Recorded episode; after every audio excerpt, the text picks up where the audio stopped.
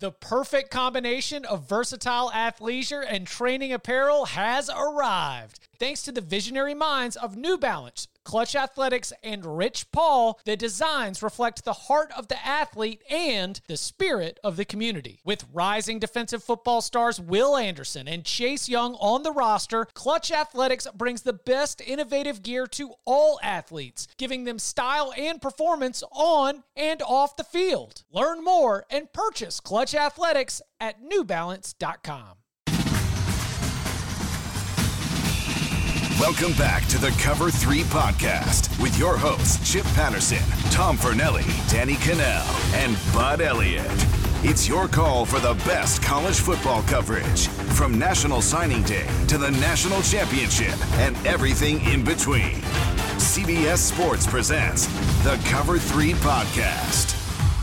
And welcome back to the Cover 3 podcast here on CBS Sports. That's Tom Fornelli, that's Danny Kanell, that's Bud Elliott. I'm Chip Patterson, coming to you live at youtube.com slash cover 3. If you're coming joining us live, then do us a favor and smash that like button. It helps us out. It helps grow the show. And subscribe, of course, to the Cover 3 podcast on YouTube. Smash the bell for notifications so that you get an alert anytime that we go live. Uh, college football is you know starting to spring up in the air. We we mentioned the Clemson Tigers uh, hitting the practice field this week. We're starting to see all across country some of those power conference programs are getting in action. We will be detailing some of the takeaways and storylines from that uh, all throughout the next coming months. So make sure, of course, that uh, you are keeping it locked right here. But today's episode is a fun one because it is one that invites in you, uh, the viewers and the listeners of the Cover Three podcast. We're going to tackle the mail bag,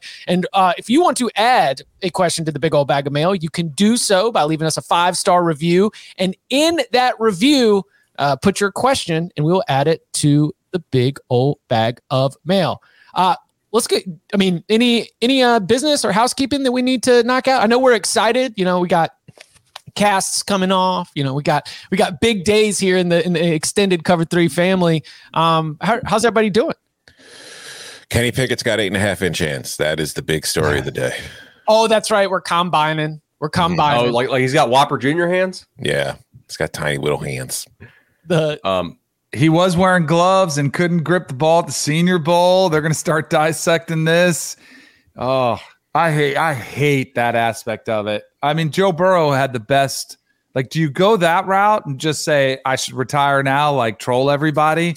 That could look really bad if you're not Joe Burrow. You know, like in a mm-hmm. couple years, it could come back to haunt him.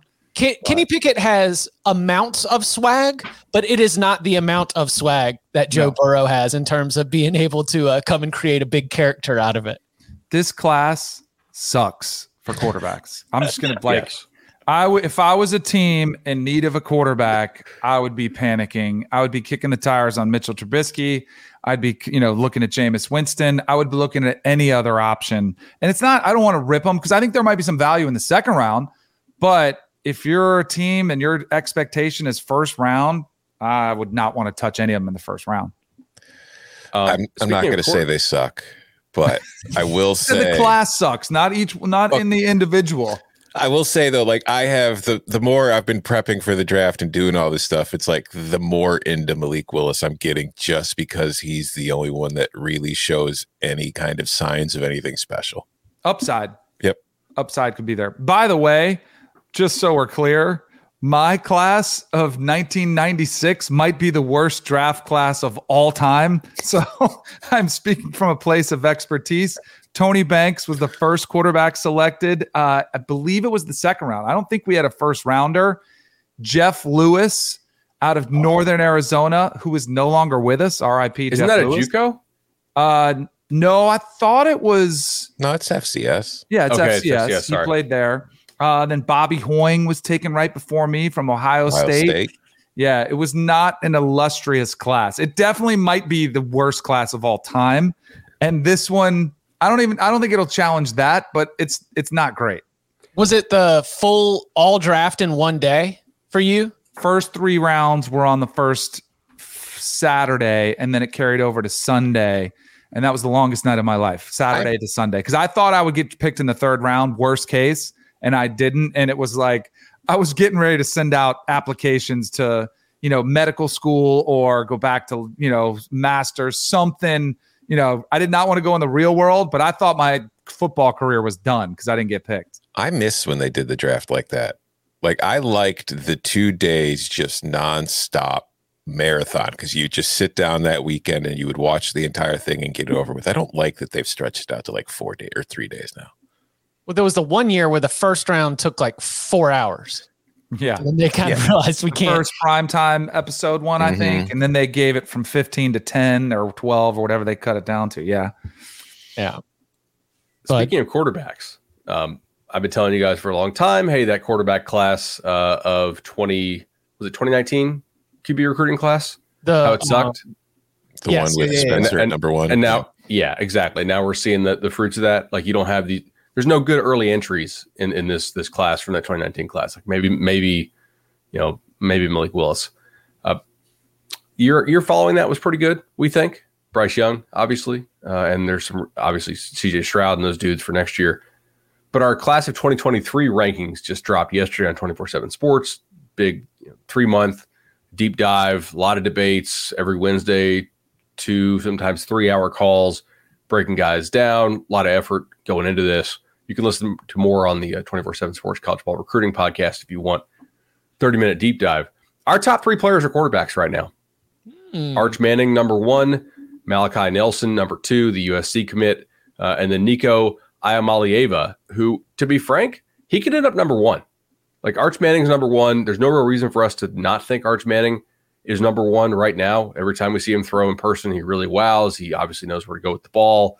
He's much more athletic, I think, than his uh, his uncles were. And he, he, he can dunk. You know, he, he's he's got some juice to him. Who were his uncles?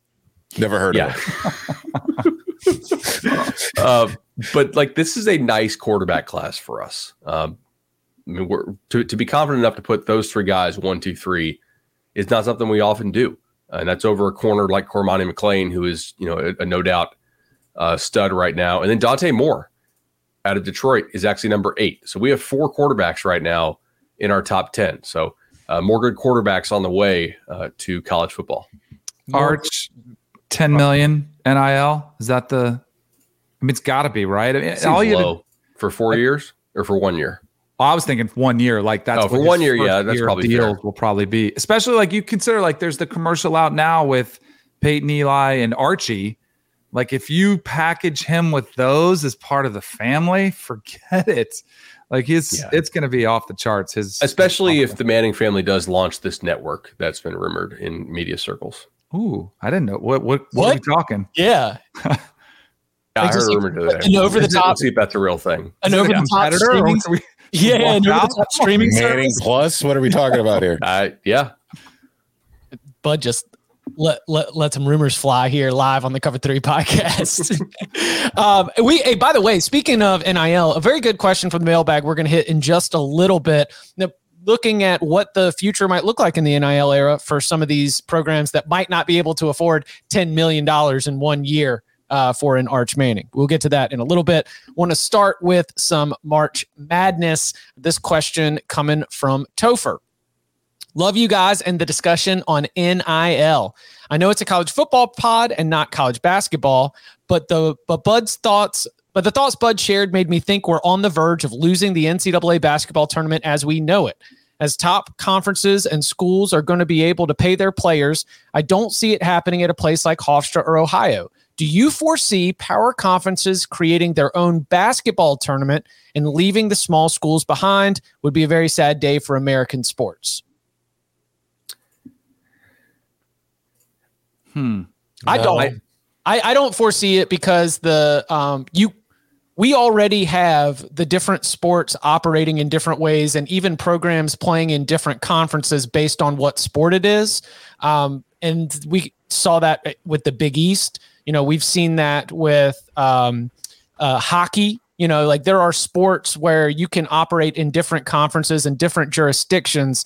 And so when if we were to spin, for example, great conversation with Dennis Dodd earlier this week, if we were to spin it off where the college football playoff as an entity breaks away from the NCAA, it sets its own rules, it sets its own oversight, it handles uh, all of the liability that we discussed. It also gets to declare the national champion. All of all that stuff is sort of under the the CFP umbrella. I think that the schools, even if we were in a world where players are being paid in the college football playoff division, uh, I still think that those schools would be able to field the rest of its sports um, in a way that operate within the NCAA. And I think that the tournament itself still holds a high value, certainly financially, but even to the ideals of college athletics where they would find a way to make it happen. I'm going to say the other way because in the Alston versus the NCAA, it wasn't just football players. It was basketball and women's basketball. I think those were the three, right? Was there another one I'm missing? Men's I think it was basketball, women's basketball, football. Yeah, I think that was it. I think those were the sports that were, you know, brought up, which was for employment and like those are the three for the labor relations lawsuit in California with UCLA and USC. They have targeted those three and grouped them together when like revenue revenue generating sports, basketball and football seems to be the the one the two that they have targeted. So I worry about what does that mean where maybe it does look different and the college football playoff runs the college football playoff. The NCAA actually runs the NCAA, you know, tournament. So it is different I wonder if there would be a split off of something or that we get something that looks completely different in basketball too. What I think we're going to have happen, and this is not an original thought, this is something Matt Brown basically hinted at when we had him on for the little one on one interview, uh, Matt, Brown of Extra Points, talking about the transformation committee. Is that right? I think that the power leagues will probably pressure the NCAA to reduce the number of automatic bids for instance, right now, all 32 conferences get automatic bids. It's probably realistic in the future to, to think that, hey, the top 24 conference champions will receive automatic bids and everybody else will be, you know, playing for at larges. I think that there's a decent chance, and this, well, okay, Matt thinks there's a decent chance that the power leagues will exert their leverage to force things like that so they don't have to keep splitting the pool with all these really small teams, which kind of sucks. But also, like we, we really enjoy all the upsets, and I love watching it on CBS. Uh, but a lot of those teams do get crushed, and you know this is it's. If you want another reminder that college sports is a business that we all happen to love and root for, uh, you know we don't have to love the business aspects of it, but that's where he thinks it's going. He doesn't actually think they're going to break away, but he thinks they will use their leverage to probably get more. Uh, they call it units, right? Mm-hmm. For every mm-hmm. team that makes the tournament, you, you get a unit, and your units determine your share of the NCAA's revenue pool. Yeah, it's that which he thinks is driving 11. conference expansion by, or, or uh, excuse me, uh, conference consolidation and, and conference expansion. Like he thinks that that's what's going to drive some of that at the lower levels. Like the Atlantic Sun, um, you know, some of these other conferences, they are beefing up in a way where they are they are trying to prepare themselves for a 24 bid world instead of the current um, auto bid world as it sits, which like would do damage to some of those conferences that do end up putting their champions in the 16 line and the 15 line and the 14 yeah. line. Like you're Eight leagues would be left right. out, right? Yeah. Mm-hmm. So you guys think the NCAA? So you guys think the NCAA tournament stays March Madness, big event? It just looks different from the teams that are in it, and there'll and be maybe not even that much. Right. You know, we'll just see more 21 and 12 Big Ten teams than the uh, the teams that are coming in there as conference champions from some of the lower leagues. Boo. yeah, boo, boo indeed. Indiana. I mean, what great news for Indiana basketball after missing the tournament so many times. But it does suck when you get an upset in the conference championship game and like the regular season team was incredible. Maybe, you know, a really solid record, even in the top 25, but then they get beat because some team gets hot from three and then that team gets to advance the tournament. But uh, you guys right. We'll see that. Well, that's what we want for football. more three and four like like arguing for more three and four loss teams to be in the college football playoff arguing for more 12 loss power conference teams in the ncaa tournament it it is to bud's point all about these programs and conferences that are arguing we are the reason for the television ratings. And if we are the reason for the television ratings, then we want to have more representation when it's time to decide a national championship on the biggest stage. The only change I would make to the NCAA tournament, which is not the question we were asked, and it is not my idea, many people have brought it up, is for the play in games right now with the AQs, even from those tiny ass little conferences who only get one school in, if you win your conference, you should not have to play a play-in game. All the play-in games on that Tuesday and Wednesday should be of teams on the bubble. Because right now, two of the games essentially are playing games. The two yeah. 16s and then uh, the the 11s are always at large teams that were not conference champions. Mm-hmm. That's the change I would make. I mean, that would I'd, I'd, be cool with that. It'd be it would lead to much better games and more entertain like better ratings. Because honestly, like when you think of those games on that those first two nights, well, it's like the MEAC's always there. The MEAC, the MEAC really, champion is always playing on Tuesday, and you don't even know if you're going to get a chance to go and get a crack at Kansas or yeah. Baylor, like whoever's going to be in the one seed. Yeah. And how many people are really tuning in to see a 16 and a 16 go at it for the right to lose to Kansas in the first round? Not many, but if you're tuning in for a couple power conference teams who you know might make a run or at least just you know that would I feel like be better ratings. But you know whatever. UCLA, Michigan State, like those those sorts of games. Yeah, yeah and Indiana fans could watch so they could see what an NCAA tournament game looks like.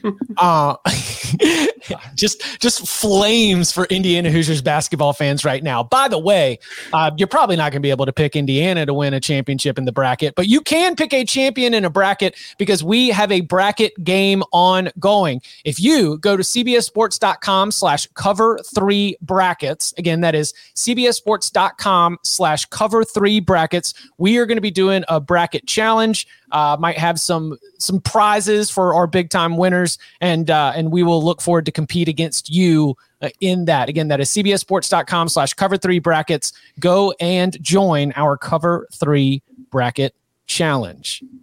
All right. Next question comes from Fluky McDukey. Can't make that up. Uh, love the pod. It keeps me alive during this tough time without football. Mailbag question.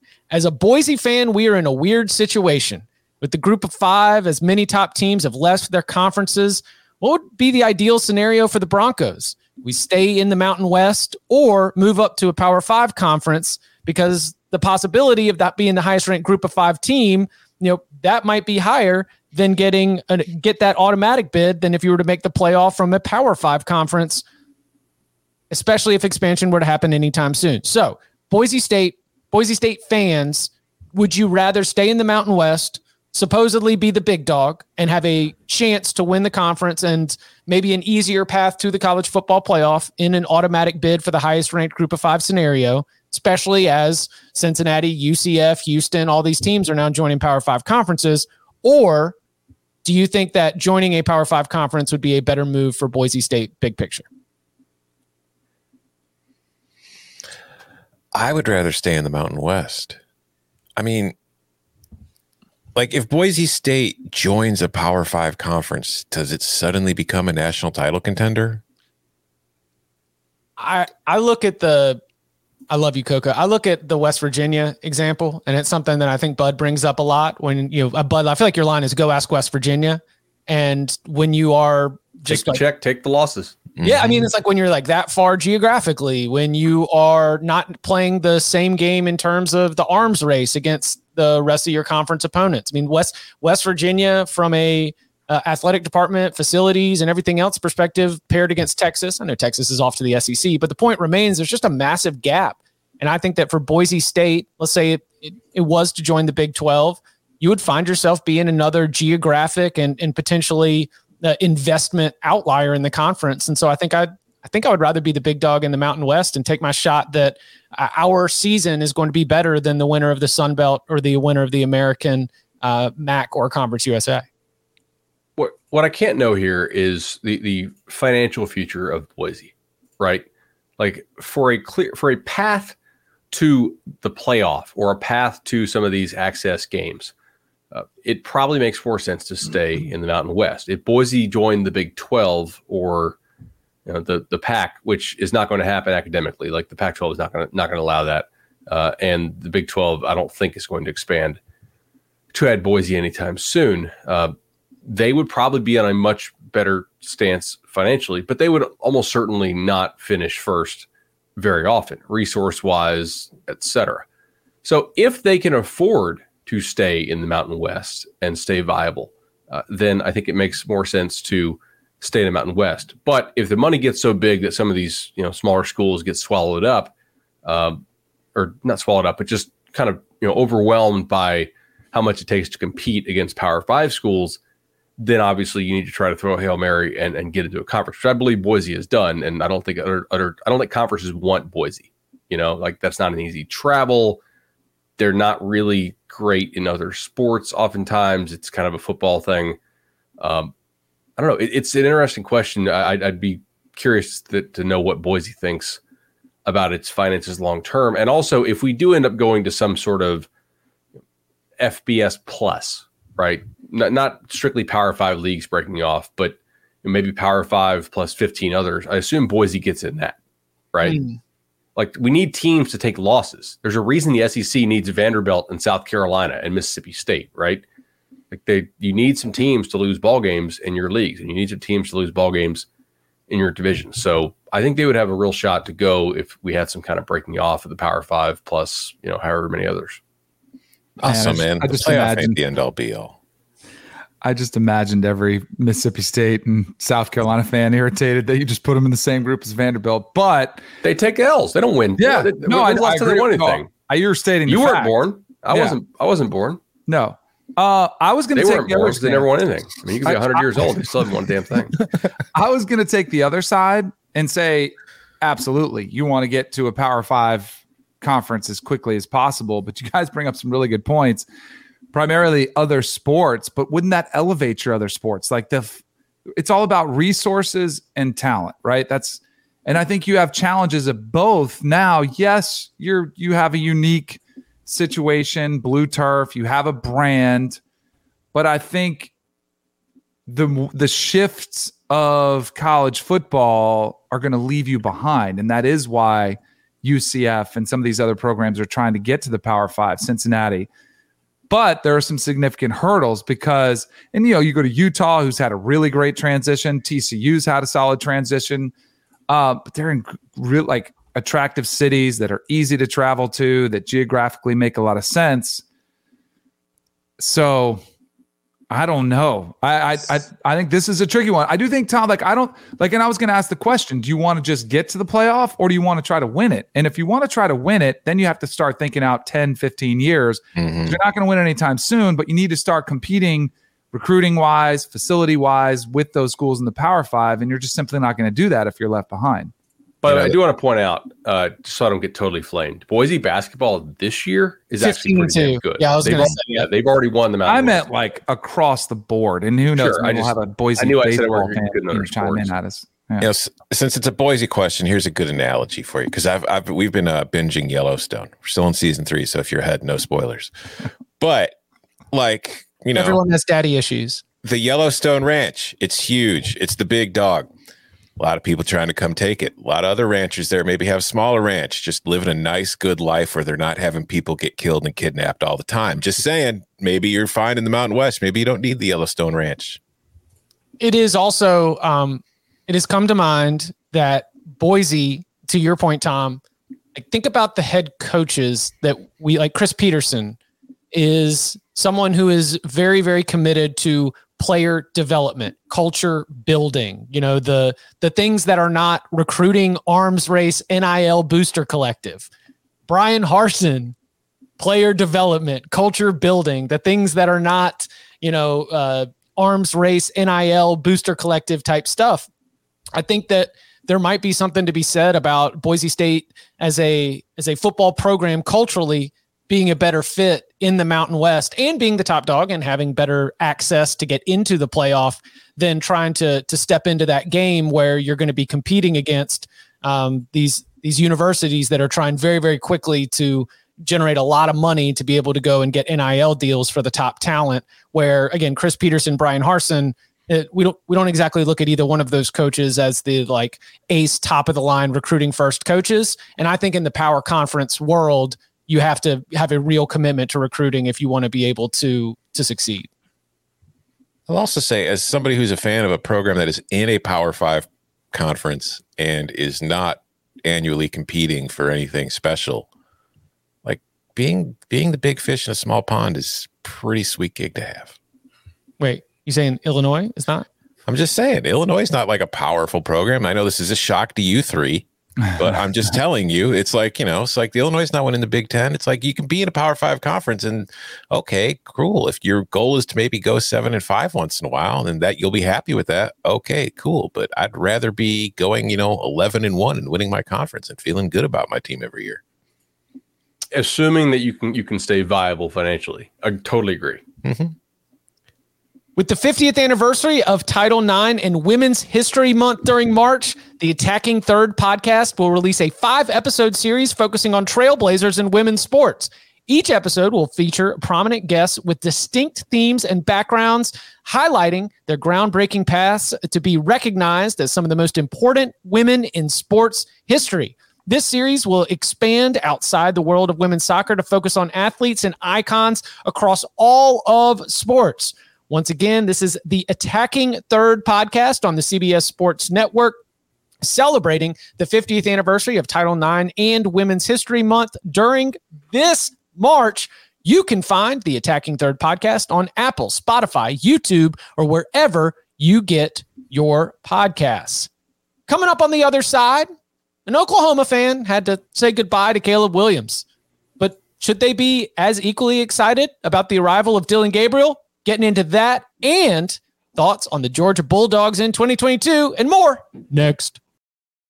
eBay Motors is here for the ride. Remember when you first saw the potential? And then through some elbow grease, fresh installs, and a whole lot of love, you transformed 100,000 miles and a body full of rust into a drive that's all your own. Look to your left, look to your right. It's official. No one's got a ride like this. There's nothing else that sounds like, feels like, or looks like the set of wheels in your garage.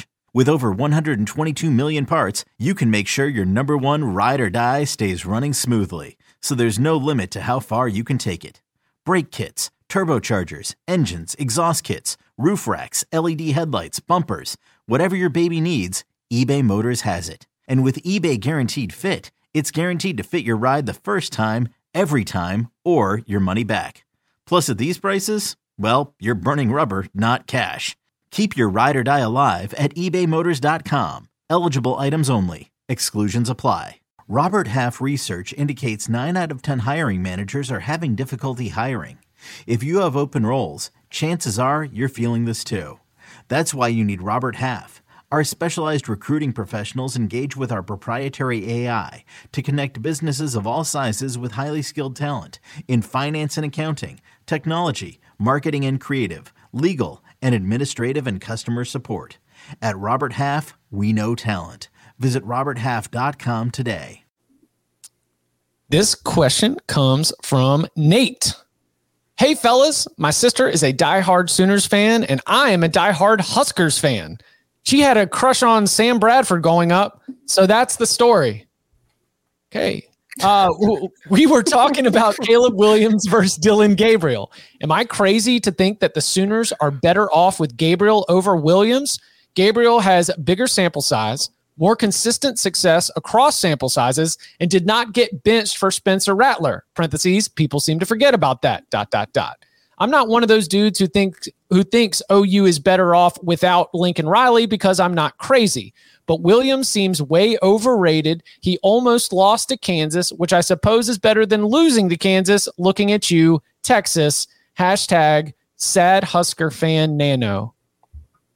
This is an incredible email or, or review. I mean, he he gets to take shots at, at, the quarterback who transferred out. He gets to take shots at Texas. He gets, he gets to praise the incoming quarterback. Um, and talk about his sister's crushes.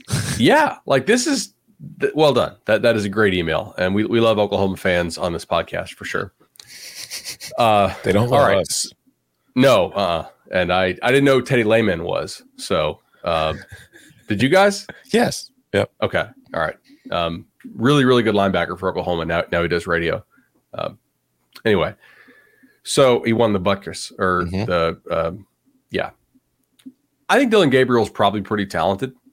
I've seen him here a couple times. I know Danny's seen him throw in person. Danny had to jump, uh, but arm talent wise, I think he's pretty solid. I will say it is difficult to determine how good these quarterbacks are in this Baylor style offense because mm-hmm. everybody who plays in this puts up great numbers. It's basically a cheat code in college football because you're taking advantage of the hash marks, right? It just it creates explosive plays. Tennessee is running it. You know, UCF ran it obviously with Lebby, uh, and now Lebby is you know um, is is you know is there. So at, at Oklahoma, uh, that's why Gabriel went there. I think you'll put up really big numbers there. Would I rather have Caleb Williams? Yes. I think Caleb Williams is more talented. I think he would put up bigger numbers in that system than Gabriel would. But I think Oklahoma fans should be very excited to have Gabriel. And Oklahoma will put up big time numbers because everybody who runs that offense in college football puts up huge numbers. Now, we'll ignore what happens to those guys when they get to the NFL because basically everybody in that offense that goes to the NFL uh, has totally busted. But we said the same thing about the air raid until it didn't, right? Until Patrick Mahomes busted out. So I'm sure somebody will be the first NFL good quarterback to come from that Baylor style offense that Oklahoma is now running. Uh, and I think Gabriel will do well there. Yeah, I, I did some breaking down of this to, to prepare for the question. Uh, I, I'm with you. I'd rather have Caleb Williams and Dillon Gabriel, just from a talent perspective and from the fact that I'll get Caleb Williams for two more seasons. You're going to get Gabriel for one year. But I do think Dillon Gabriel's a good quarterback, and I do think Dillon Gabriel's got a lot to like. It's just if you look, yes, the sample size for Gabriel is much larger. He's played in over twice as many games. He's thrown four times as many passes, but Caleb Williams has a higher completion rate. He has a higher yards per attempt. He has a higher touchdown to interception ratio. He has a higher passing efficiency. He gets sacked more often than Dillon Gabriel does, but that also goes along the lines of Caleb Williams being young and also being a lot more reliant on his legs. He's more willing to run. And that's another thing, too.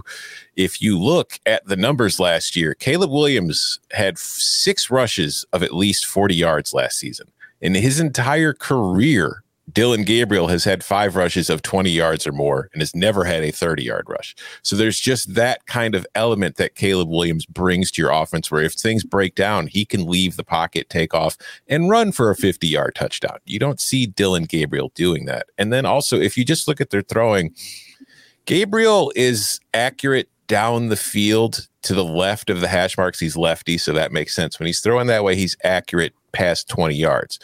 But there's really kind of a very large dead zone in his arm where from behind the line of scrimmage to 10 air yards, very accurate. Those short throws, he's very good with the ball. But once you get past that, his accuracy gets really spotty over the middle and it gets really spotty to the right, except for a couple areas downfield to his left. Caleb Williams has shown much better signs for that and against much smaller sample size, but we've seen more accuracy with him on his deep ball to all parts of the field. So I would rather have Caleb Williams. I think your offense is a lot more dynamic with Caleb Williams than it is with Dillon Gabriel, but you can win with Dillon Gabriel. And I will say, like, I've heard the Caleb Williams almost lost to Kansas from a lot of Oklahoma fans.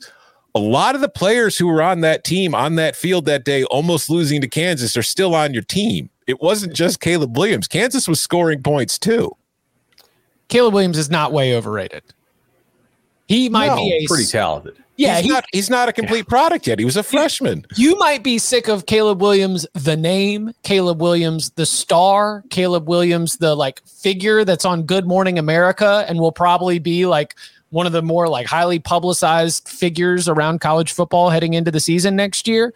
But Caleb Williams when he is on the field on Saturdays is not way overrated. He absolutely lives up to uh, what his long term projections are, where we can see, okay, this is step one, where we imagine that three years from the end of his high school, that he is going to be a first round or in the caliber of a first round NFL draft pick. I believe that he's not underrated. I believe he's rightly rated. I do will say to Oklahoma fans, and this is like very, very small margins, but um, the season where Dillon Gabriel had his best passer rating and his best yards per attempt were his freshman season when his offensive coordinator was Jeff Lebby. And so if mm-hmm. you are linking right back up with someone, he was the offensive coordinator and the quarterbacks coach. Like this is uh, another situation where um, you ha- you are at least trusting that this transfer quarterback is not showing up and starting from scratch. This transfer quarterback is showing up and taking to coaching that has already worked well and re-entering a relationship that has already been productive. So, in addition to Dillon G- Gabriel, the prospect, Dillon Gabriel, what has he shown? What can he do? I think from a team perspective, you just you got to love the the fact that he's linking back up with Lebby. Yeah, and I also think I mean with Dillon Gabriel at quarterback, Oklahoma has one of the best quarterbacks in the Big 12. I don't know if I don't I'd rather have Caleb Williams, but you still you're still in a very good position, but one thing to be concerned about though is he did break his, you know, collarbone last year, his clavicle, and I don't think that's going to impact him coming back, but we have seen when guys break that, it's a lot easier to break it a second time. I'm going to read you guys Baylor's all-time single season passing leaders. Oh God. They're all the Briles offense. This is a cheat code in college football.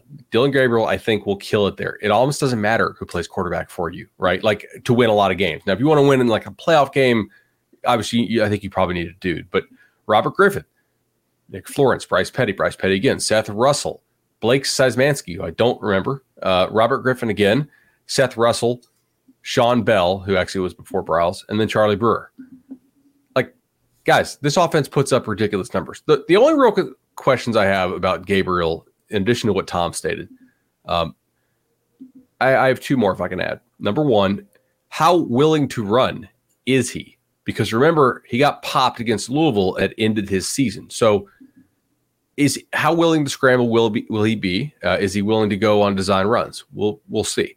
Uh, the other thing I would point out here is that his QBR against man was 98. His QBR against zone was 42. Ooh. Mm-hmm. So it was more than double. And that the, the, the, adjusted net yards per attempt also tracks, right? 15.2 uh, against man and 6.8 against zone. Now, that's a small sample size because he got hurt early in the year. So I don't know how, much, how many conclusions we can really draw from this. And I don't have uh, the numbers from previous years for those stats, unfortunately. I was only on 120 dropbacks. To me, that's probably too small of a sample. I'm going to put that more in the intriguing things that I'm going to watch bucket. Uh, but there's a whole lot of teams that play a lot of zone in the Big 12, and they play a lot of red zone roulette, and they've seen this Baylor type offense before, obviously. Like they're the, the original league that got torched by it. I'll be interested to see how uh, how Lebby and those guys do adjusting if teams start doing what Baylor did to that Ole Miss type offense in the Sugar Bowl. Is I was trying to run through the competition, Tom, because I liked your I liked the statement, and I, I, hadn't actually stacked all the Big Twelve quarterbacks against each other. But are, are we are we talking about an unproven Quinn Ewers or Hudson Card? Who who else would be in that conversation for best quarterback in the Big Twelve? Because the fact that I couldn't come up with a yeah, I, the fact that I couldn't come up with a long list of potential, yeah. you know, competitors for that for QB one in the conference, and Dillon Gabriel is a pretty as strong a nomination as I think you're going to get. It's uh, yeah, there's a there's a lot of QB turnover, but again, I want to just make go back to my one point about that Kansas game. Here are Kansas's scoring drives in that game. You ready? This is all Caleb Williams' fault. 14 plays, 80 yards. 12 plays, 69 yards. Kansas also missed a field goal after an 11 play, 50 yard drive. Uh, they had a 10 play, 75 yard touchdown drive. They had another five play, 75 yard touchdown drive. Yeah, that was all Caleb Williams' fault. What an ass. Are you guys skeptical of how much the how, like how improved these Big 12 defenses were last year? Because I'm kind of looking at this in yeah. hindsight and saying, uh, there's some shaky quarterback play. It could be also interesting the way that we don't, it's like the pandemic and the way that the practice habits had to change for teams. You don't know quite how well those impacted offenses. And I feel like 2022, we could get a much, maybe a, when things are normalized again, we'll get a much clearer picture of whether those defenses improved or not. I don't That's think fair. Oklahoma State's success was um, false or inflated. I no. think Oklahoma State had was very very good. They played solid and fundamental defense. Yeah, and they did a good job of get rushing the passer, creating pressure, um, and and having a back end of the defense that built off that. I don't think that, uh, and I don't have their numbers pulled up, but like I don't think Kansas State's defensive success, however much there is or isn't. I don't think that that would be fraudulent just because that feels like it's such a key part of what they do. And then the Big 12 champion, Baylor Bears, again, we go back to that, that might be the one to look because we kept talking about how Baylor's defense always seems to um, be making the right moves, how their heights, weights, and prospect rankings don't always pop out at you. But we really enjoyed watching Baylor play defense. Maybe that leg up that they had on the offenses might be a place where we see some regression. But I, for right now, I will attribute that to Dave Aranda. The quarterbacks who threw more than 100 passes in Big 12 conference play last year Spencer Sanders, Jarret Doege, who's now gone, uh, Brock Purdy, gone, Casey Thompson, Skylar Thompson, gone, Gerry Bohanon, uh, Caleb Williams, gone, Max Duggan, Henry Colombi, I think gone, uh, Jalon Daniels of Kansas, Donovan Smith, who I think has a shot to be the best quarterback in the Big 12. Like I'm not saying he's going to be, but tools wise, if you go back and watch, he had some really nice games. He also had yeah. some kind of shaky games, but like he's he can make some big time throws. And that Zach Kittley offense, the, the remember Texas Tech, Texas, yeah, yeah. I was gonna say, let's get yeah. some context for the listeners because you said Donovan, Donovan Smith, and I was like, whoa, I don't know. I, I know that we've it's got a deep like, cut. Yeah, I know we've got some hardcore college football fans, especially listening here in March, but that is Texas Tech quarterback Donovan Smith. Right. And if you so, look at and if you look at his kid. best games, they were against Iowa State, they were against Baylor. He played well against Mississippi State in the bowl game. So no, there's upside there. He's got some tools. Zach Kittley was the Houston Baptist OC who then went to Western Kentucky, and Western Kentucky went to the uh, CUSA conference championship game. Uh, basically on the back of that offense last year. They're gonna. I think he'll throw for a million yards there. I, like that's that's a nice combo. Sorry about the vacuum in the background. It's okay. got to clean this house. Yeah, I got to clean the house. Come on. All right. Uh, this next question. Here we go. I found your podcast last summer and haven't missed one since. Greatly appreciate your insight and knowledge, as well as tackling quote what if questions. My question is: Take a school like Iowa State Although they have rabid fans selling out football and basketball even through the darkest days, they don't have large boosters. And the larger boosters they do have aren't interested in working NIL deals. Fans of schools like this might want to find some sort of equal playing field with NIL and the future landscape of football changing, schools like Iowa State, Kansas State, Purdue, and more won't have a fighting chance to stay competitive. I have to think that there are many more schools like Iowa State than Texas A&M. What does the future look like for those schools? And I, I would just very quickly say, I cannot say that Iowa State does not have boosters who are unwilling to strike NIL deals. That might be true, but that does feel like a little bit of a blanket assumption to me. But I've the the essence of the question I still thought was a very interesting one because, like we mentioned earlier in the show, it's a very different playing field in terms of uh, how how much money you're going to be able to rally together for NIL efforts for your players. Farm money spends just as well as corporate money. Do you think? a bit? is there? Uh, do you get the sense that the notion that some of these other programs aren't are, are either not going to be able to pull the money together or unwilling to do so. Do you get the notion that that's a that there's any credence to that? I'm sure. Yeah, I, I've said from the start the thing with NIL is it's not going to even the playing field. It's just going to make the rich get richer because the programs that have more people who are more quote unquote fervent about their football program and their program succeeding are going to be willing to do things that others aren't. And whether that's Iowa State or any other program, I don't think it's as much about who has the money as it is the culture and the concern about it. Like if you have a booster, it doesn't matter. Like you could have the richest man in the world be an alumni of your school, but if he doesn't give a damn about your football program, it's really not going to do much of anything for you. So, uh, two things. Chip, can you read the question one more time? Sure. Um, Take a school like Iowa State. Although they have rabid fans selling out football and basketball, even through the darkest days, they don't have large boosters. And the larger boosters they do have aren't interested in working NIL deals. Fans of schools like this might want to find some sort of equal playing field uh, with NIL and the future landscape of football changing. Schools like Iowa State, Kansas State, Purdue, and more won't have a fighting chance to stay competitive. I have to think there are more schools like Iowa State than Texas A&M. Okay, so I totally reject the premise of the question, uh, the whole idea of staying competitive for conference titles. Right. Uh, in my lifetime, Purdue has won one conference title. That was in 2000. Uh, Kansas State has won two. That was in 2003 2012. Iowa State uh, has last won one won 1912. So over 100 years ago. For the most part, I just totally agree with Tom. The same schools that are already good are going to stay good. Football, like college football, is not an even playing field. We don't watch most of these teams because they have a real shot to you know win a conference title or win a win a you know national title. Now we lie to ourselves a little bit and say that they do, and fans will continue to lie to themselves and tell and tell themselves that they do. When for the most part they don't. The bottom line here is that there will be a few teams, I think, and we've talked about this as an episode, I think a couple weeks ago, who might have a chance to really have a glow up with NIL.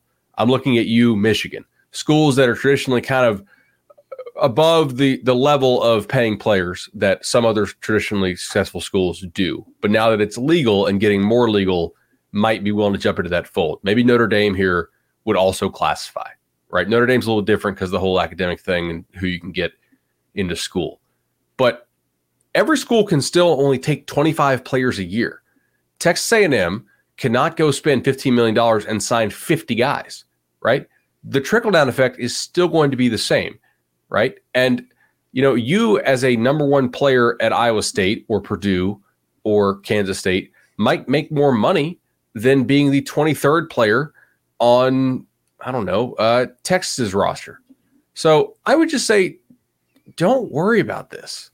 Like it's not going to affect what you see on the field for the most part. I'm not trying to be a jerk about this, but like those schools are not schools that compete for anything right now anyway. I mean, I, I it depends on your expectations, right? It's like what's do you think that um do you think that you have to engage your fan base in a way that is not already being engaged? Like do you think there's not some I I know for a fact I know some of the human beings involved with it that Purdue is asking for a lot of money from its biggest donors to be able to fund the needs and to fund the efforts that are going to allow Purdue to be able to be successful, not just in football, but in basketball as well. And that there are boosters that are excited and willing to give some of the money. I think that there's a, there is just not a, a, div- a strong dividing line in the sand between the teams that uh, do care and are, are between the Texas A&Ms and, and between everyone else because Texas A&M has always cared and it's always had a bunch of money. It's always had that oil money. And Texas A&M, hey, you just listed off the conference championships. Texas A&M's last conference division title, I think, was 2010. Mm-hmm. Doesn't yeah. even have a conference championship in decades. So it just because you've got the the big coffers and the big boosters and the millions of dollars, that does not necessarily. I mean, it works the other way too. That does not necessarily mean you're going to be able to go out and buy yourself a championship. All right, let's see. We got one more. Speaking of the big dogs and NIL, let's talk about Georgia. All right. Uh, question Would like to get your thoughts on Georgia this upcoming season and their chances of getting back to the title game. They've had a few changes to the staff while returning most of the offense, parentheses, as well as adding Eric Gilbert. And he, I even talked about that, but he did. Uh, he is he's around, uh, and also returning half the defense. No incoming transfers as of now, which could change course after the spring. Most of the hype is around Alabama and Ohio State this offseason, which I certainly believe is warranted. However, I anticipate Georgia will be right there with them in contention come playoff time, as they have a very favorable regular season schedule. Yeah. I don't think they're going to repeat as national champs, but I do think that they're going to be the best team in the SEC East. They're going to get Atlanta to Atlanta. And then if you get to Atlanta and you beat Alabama again, who's you're probably going to end up playing, maybe you end up facing A&M, LSU, Auburn, somebody we don't expect. But if you've got a good chance to get to Atlanta and you're in the SEC, then yes, you are a playoff contender. But I do think that there is a lot of change going on. And I do think that, well, I don't hate him as much as Bud does. I do think that if Stetson Bennett doesn't improve or there isn't an improvement at the quarterback position, it will be difficult to do it two years in a row. So I, I think this is a team that could end up. It's it's not going to go undefeated. It is not going to be as dominant as it was last year, but it's still going to be one of the five best teams in the country, probably. I completely agree with Tom. Um, my thoughts on Stetson Bennett are well known. Um, you know, but I the one thing I'll note here is I, I just got done watching uh, the Nike Coach of the Year clinics, uh, and I, I, watched the the one from Georgia, and Kirby Smart talked about how they had to do things differently this year because their defensive backs basically were not as skilled as they've been in the past. They were also not very good blitzers, and they had some really special pass rushers uh, in the front seven, not only from the defensive line but also from the linebacker. And he was talking about different concepts they run and different schemes, and, I, and I'm not going to get into all that here because we don't really have video to show it maybe maybe sometime in the offseason we'll try to play with little video elements here because I thought it was neat to show you know how even a team as loaded as Georgia had to overcome some internal obstacles and, and, and really feature their best players.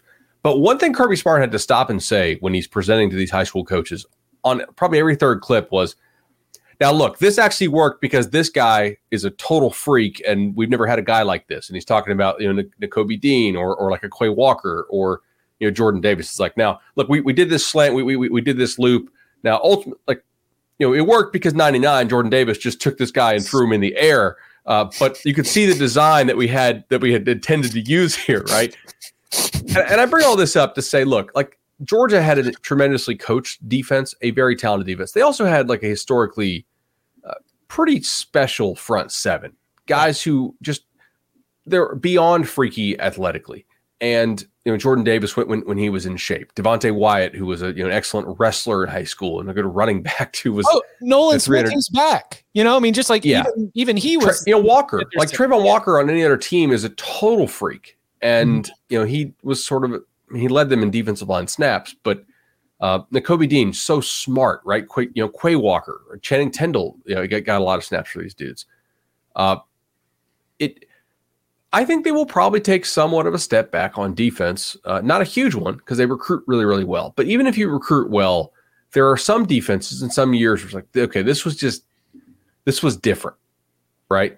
Um, you know, I think back to like the the other defenses that match up to them as far as points allowed. If you look at like like an adjusted thing, um, I know Connelly has uh, like the one Alabama team, and then like the 2013 FSU team, which had Jalen Ramsey couldn't get on the field as a corner. You know, so they had they had to play him as a free safety, right? Like those type of loaded squads. We'll see how they how they play. I think they'll probably have to get better play from the secondary because it, it's almost impossible to avoid a little bit of a front seven drop off, and that really was a special unit in the history of the sport. Um, go ahead. Sticking on the Georgia theme and, and the players. Um, going and also kicking on where we started the show, I had a debate with a friend about this. I was wondering what you guys would think. Just taking into consideration talent, position, you know, value of position, all that kind of stuff. Would you rather use a first round pick on Jordan Davis or a second round pick on Devonte Wyatt? Wyatt. Chip. Second on Wyatt. Same. This other person is a very big Jordan Davis fan. It's like I get it, but I'm not. I am too. First round pick on Jordan Davis. It's it's a passing league. Mm-hmm. Timmy Jernigan was pretty successful at the NFL, right? Yeah but not yeah, like he, he, stuck around. But like, you know? see, for me, like my philosophy at this point is, if I'm getting a defensive tackle in the first round, he needs to be a disruptor. He needs to get to the quarterback on his own. I don't want a guy who gets a sack when the edge rushers force the quarterback up into the pocket into his arms. I want a guy who's blowing up the play. And to me, Jordan Davis is not blowing up the play as often as you'd want. So Kirby talked about this too in, in, in his his Nike presentation. He said, "Look, like we used to play what we would call base." Right? And it's a more fundamentally sound thing for us. And it's taking on blocks and not as much about penetration. But he said, hey, this is a passing game now. We need we, like we, we need to be thinking about how do we pass rush from every defensive call we make. And it used to not be that way. And now we have to think pass rush first, run fit second, which I thought was pretty interesting and, and a very recent change from when you follow mm-hmm. what they did at Alabama. Um, that 2011 defense was not thinking pass rush first, run fit second. He said the other thing is for us, it's it's uh, it's much easier to recruit defensive linemen if you get to truthfully tell them you'll be disruptors and not just a guy who's going to eat up blocks. So is that like uh, more stunts, twists, and like uh, more and getting upfield, right? Yeah, like yeah, like you're you're you're be you're more not aggressive. Don't you're not playing head hole. up on a guy. Yeah. You know, you're you're you're you're, you're taking a half man and, and trying to penetrate. Yeah, it's like it's it's there's just it's, it's do you want to is my job to just stand here and suck up space and if they run into me they run into me or am i allowed to just go out and not really worry about you know am i allowed to go get the quarterback it's more fun to go get the quarterback um Yeah, but the reason I mentioned Timmy Jernigan is because that comes to mind with the 13 defense, where I just thought that like what he was able to do to crush yeah. the interior offensive lines, especially of a lot of ACC schools, was just absolutely unreal. I mean, the the length of the guys on that defense who are still in the NFL is crazy. I mean, Darby, I think, is still in the league, right? Ronald Darby. Uh, I think so. Yeah. PJ Williams is definitely still with the yes. Saints as a corner. Terrence Brooks, I think, is still with the Ravens or the Eagles. Uh, Jalen Ramsey's obviously still in the league. Lamarcus Joyner was their nickel. Uh, you know that worked out pretty well. Telvin Smith is not in the league. I don't think right now. He's had some personal problems. Um, Eddie Goldman is still yep, on the Bears. The Bears, yep. I don't know you if he'll be next year, but he's still there now. I mean, we're talking nine years later, and uh, and I think Mario, I think Edwards Jr. is still uh, is still in. So the the chat, um, the the chat mentioned something. We do a quick exercise before we get out of here. Uh, down South Soldier says Georgia loses one game. Fan Addict says possible, but on a game by game basis, it's hard to find that one game. So I have Georgia's schedule for 2022 pulled up. And as I speak very slowly, in case you all want to as well, what's the game? If Georgia is to lose one regular season game in 2022, what game do you think it would be? And for those listening at home who don't have it pulled up, I'll run through it quickly. They open with Oregon, then they play Samford at South Carolina, Kent State home, at Missouri, Auburn home, Vanderbilt home, obviously Florida, Jacksonville, Tennessee home, Mississippi State road, Kentucky road home against Georgia Tech for good old fashioned hate. Man, I don't know. I'll take a stab. Um, if I had to pick one game for Georgia to lose, and I don't think they'll lose it, I'm going to pick the game at Kentucky uh, because back to back road games or Mississippi road State. games. Like that's either one of those two could be really, really dangerous, especially in the wake of getting Florida behind you, getting Tennessee behind you. Like, what if Mike Leach comes out and just has the game plan and kind of four straight games in a row? Fire. Yeah, you know, like uh, four straight different systems. Like Florida's going to run something very different from Tennessee, who will run something different from Mississippi State, who will run something very different from Kentucky. Kentucky is usually uh, dependable on the lines of scrimmage. This past year, that didn't actually matter because Georgia just mauled them anyway.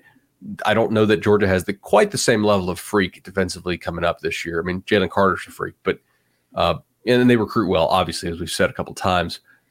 But I, I could see that. The other reason I want to pick that game because if you see Georgia losing a regular season game, and you actually have a reason for it, not just hey, like it's likely to happen because losses happen.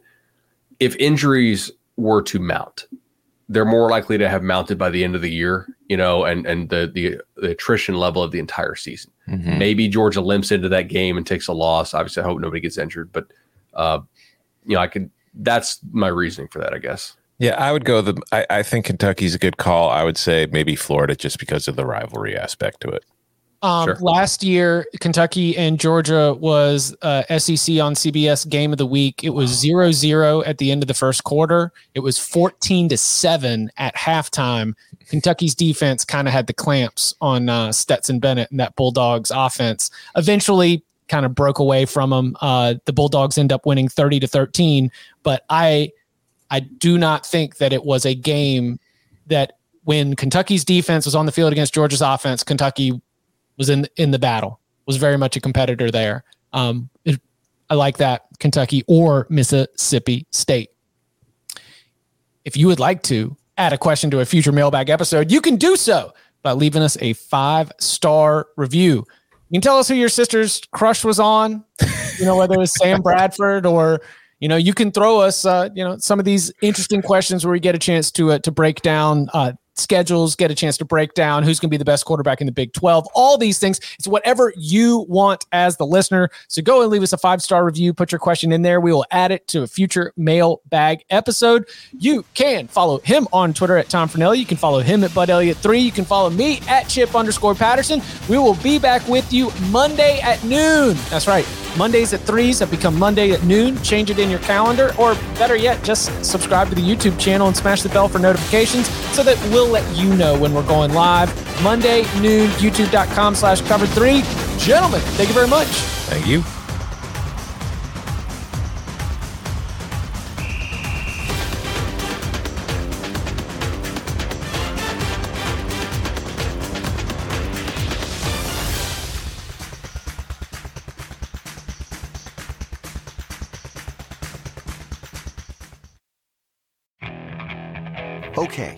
Picture this.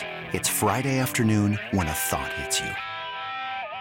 I can waste another weekend doing the same old whatever, or I can conquer it. I can hop into my all new Hyundai Santa Fe and hit the road. Any road. The steeper, the better. Because my all new Santa Fe is available with HTRAC, all wheel drive, so I can hit the trail without a worry in the world. Heck, with three rows and best in class rear cargo space, I can pack the whole family in with all our gear. We've got available dual wireless charging for our phones, so we'll never lose touch with civilization, and we won't lose touch with the primordial power of Mother Earth.